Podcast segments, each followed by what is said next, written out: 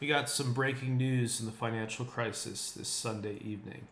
And uh, before we get into that, it's just kind of tragic that we lost our main account on here 24,000 people actively following, actively and eagerly following for our updates.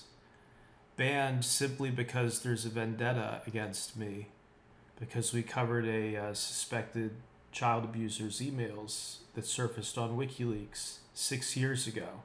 And now, since the guy's a White House advisor, he feels the need to just destroy everybody who's still out there and reported on what he what he was, what he was suspected of being.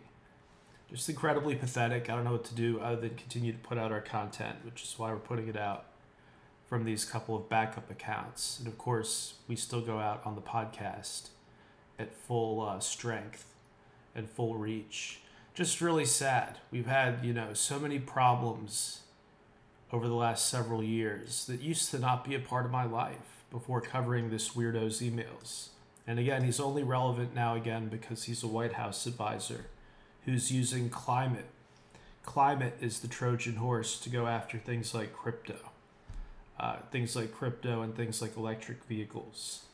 Um, so, the breaking news that I wanted to cover though uh, CNBC has quietly pulled, quietly delisted the credit default swap data for five banks, including JP Morgan and Bank of America.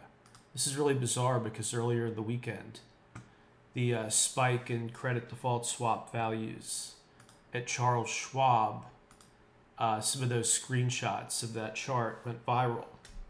And so now they don't want other charts to go viral, I guess, because those charts have been removed from CNBC's website.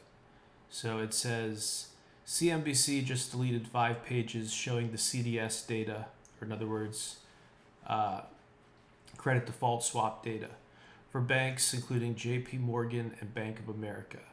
So more censorship. I guess they plan on getting out of this this bank crisis through outright bullying and censorship, which only shows how frail the system is, only makes the case for Bitcoin and I guess things like gold and silver possibly even stronger. These people are total absolute clowns, absolute despot clowns. So they removed the data from JP Morgan, Bank of America, PNC, Truist Financial, a bank. Uh, I see them here on the East Coast, so regional East Coast bank, and Wells Fargo.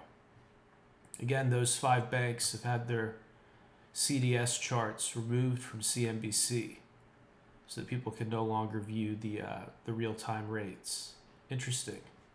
So something to keep an eye on. And of course, it was Schwab earlier in the weekend that people on Twitter and elsewhere were looking at, looking at this spike in their CDS uh, CDS prices. So something to keep an eye on. You're listening to Fulcrum News, real news from America and around the world. Fulcrumnews.com slash subscribe to get our premium membership and updates via email.